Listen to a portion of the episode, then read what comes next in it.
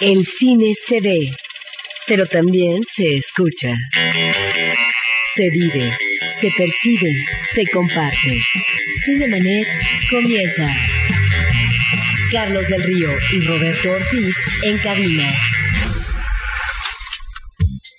Cinemanet en podcast. www.cinemanet.com.mx. Yo soy Carlos del Río, les doy la más cordial bienvenida y saludo a Roberto Ortiz. Pues muy buenos días, esperando que nos hablen por teléfono, se comuniquen con nosotros a través del Facebook, porque vamos a hablar el día de hoy no solamente de los estrenos comerciales, entre los cuales hay que destacar una película mexicana que recientemente participó en la muestra 51 de la Cineteca Nacional, pero al mismo tiempo se mencionará a Kubrick, a propósito de un proyecto fallido que no logró concretar y de muchas otras cosas más. Por cierto, Carlos, un magnífico ciclo de Alain René, un cineasta importante emanado de la nueva ola francesa. Están ustedes escuchando Cinemanet y les hemos preparado esto. El Napoleón de Kubrick. Recientemente se publicó Stanley Kubrick's Napoleon, The Greatest Movie Never Made, el cual contiene 17.000 imágenes sobre un proyecto que debía de filmar el director neoyorquino a fines de los 60 o principios de los 70. Los libros reúnen grabados, pinturas, dibujos y objetos del siglo XVIII y XIX que servirían de soporte a Kubrick en su intención de retratar con veracidad no solo la época, sino también a un Napoleón de carne y hueso cuyo talento y sed de poder lo llevaron a acciones gloriosas y el exilio oneroso. La película frustrada sobre Napoleón Bonaparte incluye escenas de batalla en Rumania, con miles de extras, locaciones en Francia y rodaje en un estudio inglés. La superproducción nunca vio la luz y quedó ubicada en el Arcón de los Recuerdos, rescatado ahora con una publicación. Considerando las apuestas técnicas de épica grandiosa, Stanley Kubrick retomaría el aliento que en los años 20 del siglo pasado manejó Abel Gans en su ampulosa Napoleón, la cual se proyectaba en una pantalla dividida en tres partes, ofreciendo la imponente figura del emperador al centro y su ejército arrollador a los costados. Kubrick incursionó en el thriller, la comedia, el terror, la ciencia ficción, el cine histórico y el cine bélico. En cada género imprimió su sapiencia, talento y un rigor de planeación traducido en sorprendente manejo de lenguaje y técnica, que lo llevó a innovar para beneplácito de la evolución fílmica. ¿Qué hubiera hecho Kubrick con la figura megalómana de Napoleón Bonaparte? Queda el asombroso testimonio editorial de su planificación puntual, cuidada y de apetencia grandiosa. Queda una sensación de vacío porque Kubrick fue un cineasta perfeccionista y a fines de los 60 se encontraba en plenitud si consideramos que el proyecto napoleónico le precedió 2001, Odisea del Espacio, Millions of years ago, the human race existed, an adventure began. Y le sucedió Naranja Mecánica. There was me, that is Alex, and my three droogs, that is Pete, Georgie, and Dim. And we sat in the Korova Milk Bar trying to make up our Razoo dogs what to do with the evening. Dos obras fundamentales en la historia del cine.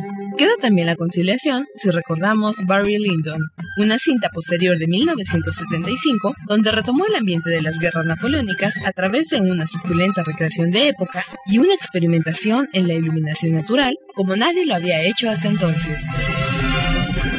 En 46 años, Stanley Kubrick hizo solo 14 largometrajes, pero fueron suficientes para ubicarlo en el altar de los inmortales.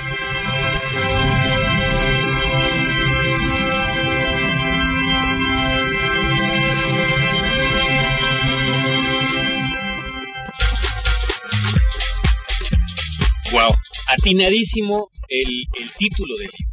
La más grandiosa película jamás hecha. Yo creo que es eh, importante que hayamos hecho esta mención.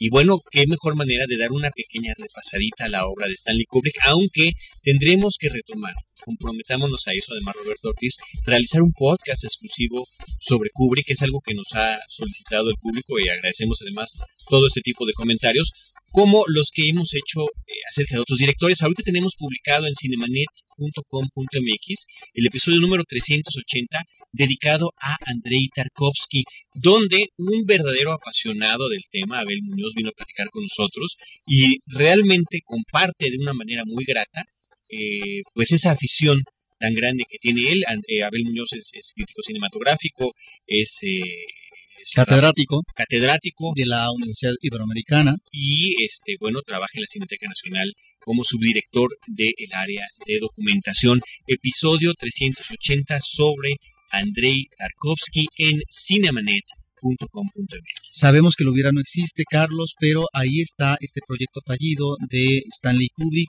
que de alguna manera los elementos que él había estudiado con ese rigor, con esa pasión, con esa meticulosidad que tenía el uh, director en una película que hace más adelante, que va a ser Barry Lyndon, una película de época que eh, en buena medida está utilizando ya el diseño que tiene del vestuario que lo había concebido eh, para su película Napoleón.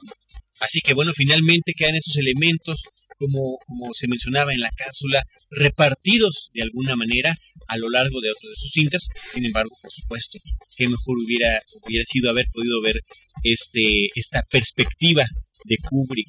Y nosotros seguimos con eso. En cabina, la entrevista en Cinemanet.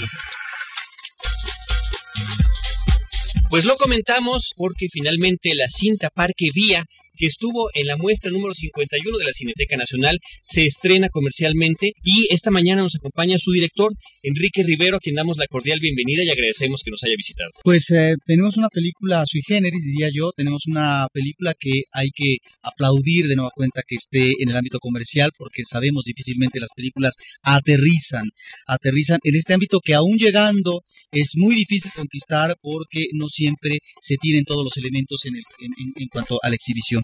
Parque Vía, platícanos de qué se trata, Enrique. Es un personaje interesantísimo, es una narración minimalista, pero me parece que detrás de este personaje y su cotidianidad encontramos toda una serie de elementos que nos resultan muy atractivos. Sí, la verdad es que todo, todo nace de, haber conocido yo al personaje principal, que es el que hace eh, o sea, conocí a una persona que cuidaba una casa vacía durante 30 años haciendo la misma rutina y su misma vida. Y a mí se me hacía interesante ver que él estaba, a pesar de todo, a pesar de todo, estaba cómodo en esta vida. Y eso se me hacía muy curioso, ¿no? Y entonces me puse a investigar qué pasaría si esa casa se vende. Y qué le pasaría a esta persona de 70 años que lleva 30 años haciendo lo mismo, viviendo de la misma manera. ¿A qué se tendrá? O sea, creo que con las costumbres y las manías nos podríamos agarrar con uñas y dientes a nuestra, nuestra misma monotonía. Y de ahí nace la historia de, de Beto y escojo al personaje que sea él mismo, en esa misma casa donde vive, porque creo que nadie lo podría hacer mejor que la misma persona que lleva haciendo su misma rutina 30 años. Entonces es un poco documental en ese primer Es que eso te iba yo a decir, ahí es donde se combina la realidad con la ficción, porque efectivamente cuando inicia la cinta tenemos ese recordatorio que nos dice que la película está inspirada en la vida de Norberto Coria. Y es el propio Norberto Beto como, como se le llama, eh, a quien estamos viendo. Y sin embargo, cuando acaba la película decimos, bueno, no todo lo que pasa en la película es real porque de repente llega efectivamente a un límite y a un extremo, lo cual es muy interesante, sobre todo después de, eh, como decía Roberto, este retrato de lo cotidiano, donde de repente parece que no está sucediendo nada y efectivamente no es más que ver la rutina de ese señor y hasta nos preocupa cuando nos está subiendo la escalera en más de una ocasión para limpiar esos cristales. Sí, creo que hemos perdido la capacidad de observación porque es, es raro cuando empecé a hacer este proyecto pues nadie nadie quería entrarle porque decían pero ¿por qué vas a hacer la vida de una persona aburrida? Y, y en cambio yo le veía como muchísimas cosas que sacar ¿no? porque había pues muchísimos valores humanos ahí dentro. Pero pues claro tenemos que tener un poquito darnos el tiempo de poder sentarnos y observar un rato y en ese y en esa observación descubrimos no nada más estas bueno parte de la rutina tiene que ver también con su propia vida sexual la propia vida sexual del personaje lo cual nos trae a otro segundo personaje interesantísimo en la cinta. Sí, el Lupe. que es su acompañante, su amante, su confidente. Pero sí es una fichera, lo que pasa es ella en verdad no es escogido también, ella no es actriz, pero ella sí la escogí de un casting que hice en la calle directamente, ¿no? A gente que iba pasando, la, escogí.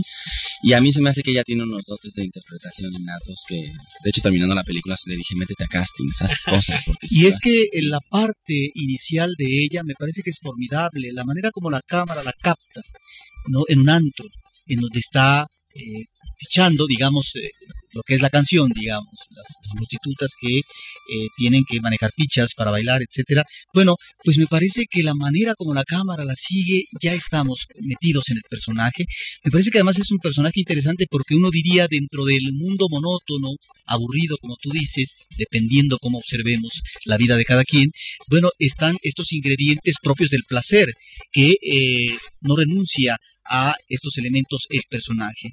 No vamos a hablar obviamente del final, me parece que es un final eh, que sorprende al espectador, pero que ese final, y si quisiéramos de alguna manera que nos uh, explique si se puede explicar esto, no tiene que ver con esta manera como uno en la vida cotidiana, pero sobre todo a partir de un espacio que uno delimita perfectamente a través del tiempo reconocible, se convierte en una jaula de oro de, de, de, de cuyo espacio no quiere uno salir porque finalmente uno vive su vida felizmente allí.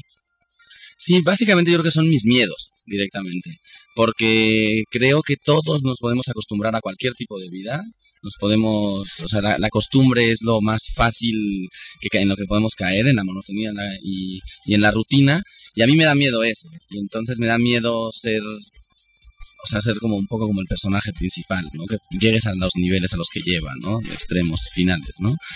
Y también dependiendo de la información que te llegue, tienes las herramientas como para, pues, si en algún momento dado te privan de esa comodidad, pues, qué hacer, ¿no? Y entonces, sí, a mí yo creo que todo eso, a pesar de ser una, una jaula de oro, a pesar de que ser, lo veamos a él como muy contento, creo que en, en eso podemos caer y la vida constantemente nos está poniendo de cierta manera como trabas para que no nos acomodemos, ¿no? creo que eso es importante, ¿no? O sea, yo, yo estuve eh, trabajando en Estados Unidos en un banco y de ahí renuncié a todo y me fui al cine y fue por eso, porque yo veía como una utopía del confort en Estados Unidos, ¿no? Y creo que ya eso se está extendiendo en todo el capitalismo, que es sí, sí estás muy cómodo, pero podrías tener la televisión más grande, podrías tener una casa propia, pero eso lo que acaba haciendo es te está ahorcando, ahorcando, ahorcando, cada vez más con los créditos, con todo esto, ¿no? Entonces creo que la misma vida te va poniendo trabas para que no caigas en estas cosas, ¿no? Te, va, te la va complicando en cierta manera, ¿no? Y entonces creo que en esta, en esta película lo que yo o sea, muestres a los niveles o a los grados a los que podrías llegar directamente. Sí. Aunque no haya un discurso explícito, pero por lo que estás mencionando tú, ¿no estaríamos también ante una metáfora de esta realidad socioeconómica que estamos viviendo en México y que está ahí eh, de manera permanente, álgida, es decir, que no explota, pero que eh, está ahí pendiente, con una situación terrible y que de alguna manera podríamos nosotros observar a partir de la diferencia de clases que encontramos entre la señora de la casa y entre este hombre, es decir, cuyo destino va a ser ese, ser un hombre empleado para estar atendiendo a los amos. Sí, creo que lo que es curioso de la, de la película es que como se dan tiempos para que el espectador aporte directamente lo que traiga dentro y en cierta manera lo que quieres ver lo vas a encontrar. El otro día me hicieron una entrevista en la que me preguntaron si me había inspirado en, algún género a la hora de hacerlo. Y entonces como que no entendí la pregunta. Y me dijeron que si me había inspirado en los vampiros a la hora de hacer la película. Y dije ¿qué? claro como ahora está de moda las películas de vampiros y toda la, la temática y no, y no, por las mejores causas está de moda. Sí bueno no sé pero como que parece que todo el mundo quiere ver cosas de vampiros. Me preguntaron eso porque el personaje cuando está dentro de la casa está muy cómodo y cuando está afuera, pues sí está incómodo, pero es más. Y me decían, pues es que para mí eso es como el día y la noche y los vampiros. Y, yo dije, ah, pues órale. Entonces creo que ese espectador llegó con una idea de lo que quería ver o de lo que acababa de ver y llegaba con esa información y entonces sacó una información que pues que la película tener tiempos para poder observar y ver un personaje, pues empiezas tú a, a, ponerle elementos, los propios que quieras. Y si le quieres ver una lucha de clases, por supuesto que se le ve. Y si le quieres no sé, poner cualquier una crítica contra la violencia también hay, ¿no? Y hay muchas cosas que creo que están dentro de la película, pero que directamente están en lo que traiga el espectador. Este miedo extremo que dices a, la, cuestión de la comodidad eh, se, se, manifiesta como agorafobia en el caso de este personaje, ¿no? esta ansiedad que le produce eh, sudoración y demás cada vez que está fuera de la casa y su necesidad de regresar a esta comodidad que, que mencionabas el caso de, tu historia personal, ¿no? El haber trabajado en este banco en Estados Unidos y el, falso sueño estadounidense, ¿no? En el que, que, además ha sido retratado de muchas maneras en el cine y la televisión. Sam Mendes en sus películas, bueno, nos habla de esa apariencia de comodidad, pero dentro como todo se está eh, pues eh, resquebrajando. O inclusive es una serie, no sé si la has visto, Wits, ¿no? Que hasta la canción principal nos habla pues de las clásicas casitas, todos bonitos, pero por, por, dentro las cosas están, están complicándose. Sí, creo que es eso, pero también es lo que yo traía, pero en ese momento, y claro, lo, lo quise hacer de una manera muy, muy simple, creo que se pueden explicar las cosas a veces muy, muy simples, y yo hablo demasiado, y por eso luego me dicen, ¿por qué haces una película en la que no hablan tanto, ¿no? Y entonces, porque yo hablo mucho y, y, creo que es otra manera de expresarse. Y entonces está interesante poner pocos elementos porque entonces así la gente tiene como interacción directamente con la película. Ahora, es una película que narrativamente nos... Uh, eh, va en la línea, no sé, de ciertos directores en el cine mexicano de los últimos años, como Omar Escalante, Reigadas, a propósito de este manejo, observación minimalista y esta narración con encuadres estáticos, donde en muchos de los tiempos que se están captando son tiempo real. Estamos en este caso ante una narración diferente, una narración morosa, en donde finalmente está ahí la realidad y el espectador tiene que estar muy atento. Y muchísimos planos secuencias. Sí, bueno, los planos secuencias fueron como un poco causa, o sea, fueron causalidad, directamente no, o sea, sí estaba todo planeado y todo muy estructurado para contar la historia por medio de imágenes, pero muchas veces con un solo plano bastaba y era más interesante para mi gusto verlo barrer en un solo plano que poner un plano de detalle de las hojas moviéndose y luego verlo. No, ya, ya se explicaba todo directamente con un solo plano. Y las presentaciones, lo que estabas diciendo, el plano de la, de la novia, de la fichera, creo que era indispensable. Se, se, baila una, entera, una canción entera con una fichera. Entonces es una para mí es una experiencia directamente. Quien haya ido o quien no haya ido, pues está, o sea, al mundo le estás enseñando lo que es una experiencia de bailar con una fichera una canción entera. ¿no? Y lo que tiene que ver con las referencias al cine mexicano contemporáneo que mencionaba Roberto, a, Escal a Marta Escalante o a Regadas. Sí, creo que lo que pasa es que en el mundo entero están saliendo este tipo de propuestas. No, no nada más están Carlos y, y, y, Amat. Y efectivamente Carlos hizo una cosa para mí muy importante en México, que fue, que fue como darle una patada al sistema y, empezar a hacer las cosas de producción diferentes. Entonces, a, a, raíz de él han salido muchas otras personas que se han atrevido, yo me, me, me incluyo por supuesto, a, a hacer una película con lo con pocos elementos y con lo que a ti se te antoje contar, más que teniendo que depender de un productor que tenga que meter una estrella importante para que el proyecto consiga una distribución. O sea, como que romper un poco la, cómo funciona el sistema y realmente expresarte lo que quieras expresar. Eso no, o sea, en cuanto a forma, Real no es el primero que lo hace, pero definitivamente en México sí fue el primero que lo hizo en su momento la producción, romper todos los esquemas de producción. Y eso sí me, a mí me gusta mucho. ¿Con cuántas copias sale esta película? Con siete copias para el Distrito Federal o también se va a pasar en provincia? Eh, primero sale en el Distrito Federal y después se va a provincia. Las salas aquí son Cinépolis Universidad, Cinépolis Perisur, Cinemex Mundo E, Cinemex World Trade Center, eh, en, en, Reforma 222, Cinemark, en Plaza Loreto y en la Cineteca Nacional. Las referencias guadalupanas que son varias en la muy, película. Muy bien, primera, primera pregunta que me hacen de, de, esto, en, yo creo que en todos mis dos años de recorrido por festivales. Eh, estaban ahí, estaban en la casa y el personaje principal la tenía esas referencias de la Virgen de Guadalupe constantemente. Sí, sí, inclusive yo dije, será la misma estampita que pusieron en dos partes, porque la vemos desde la primera vez que abren la puerta, Exacto. cuando él va hacia la azotea, y bueno, es, pareciera que es la misma que está bajo el teléfono, más las que tiene cuando están recogiendo los cuadros, y por supuesto el famoso reloj, ¿no? Y algo que me llama la atención ahí. Y el nombre de, la, de, de, de su amante, ¿no? Exacto. Y algo que me llama la atención ahí, que es una de las salidas que él tiene, que no le gusta salir, es porque existe tal vez esa necesidad espiritual de ir a este festejo de la Virgen. Sí, es que de verdad que el personaje, o sea, la persona, porque no, yo no me gusta tampoco llamarlo personaje, pero este, la persona Beto eh, tiene todos esos elementos religiosos alrededor suyo y aunque no es excesivamente religioso, es como una, está ya parte, es parte de su esencia tener que ser así, ¿no? Y entonces tiene una Virgen de Guadalupe colgada en el cuello y, no, pero no va a misa, o sea, como que no es realmente muy religioso, pero al mismo tiempo sí tiene como que una devoción particular hacia la Virgen de Guadalupe y entonces por supuesto que sí. Y, en cuanto a que la novia se llama Lupe, es curioso porque le, le puse ese nombre rápido mientras estaba escribiendo el guion, ya después pensaba incluso llamarla como se llamara el personaje, pero un día me dijeron, o sea, me metí en internet a ver unas cosas y resulta que las ficheras se llaman las Lupes. Y entonces cuando dije, pues se tiene que llamar así. O sea, eso... Bueno, contigo aprende uno mucho de ficheras. Muchas gracias. Enrique Rivero, muchísimas gracias. El programa está terminando. No sé si tengas alguna cosa final que comentar. No, nada, muchas gracias por invitarme. Muy bien. Y con eso te saludamos y te agradecemos la visita, Enrique Rivero, director de Parque Bien. Muchas gracias. Nosotros nos despedimos de todo nuestro público. La producción de Celeste North y de Paulina Villavicencio. La postproducción de podcast en cinemanet.com.mx de Abel Cobos y la conducción de estos micrófonos de Roberto Ortiz y de un servidor Carlos del Río, que los esperamos la próxima semana con cine, cine y más cine. Cinemanet termina por hoy. Te esperamos el próximo sábado, en punto de las 10 de la mañana. Más cine en Cinemanet.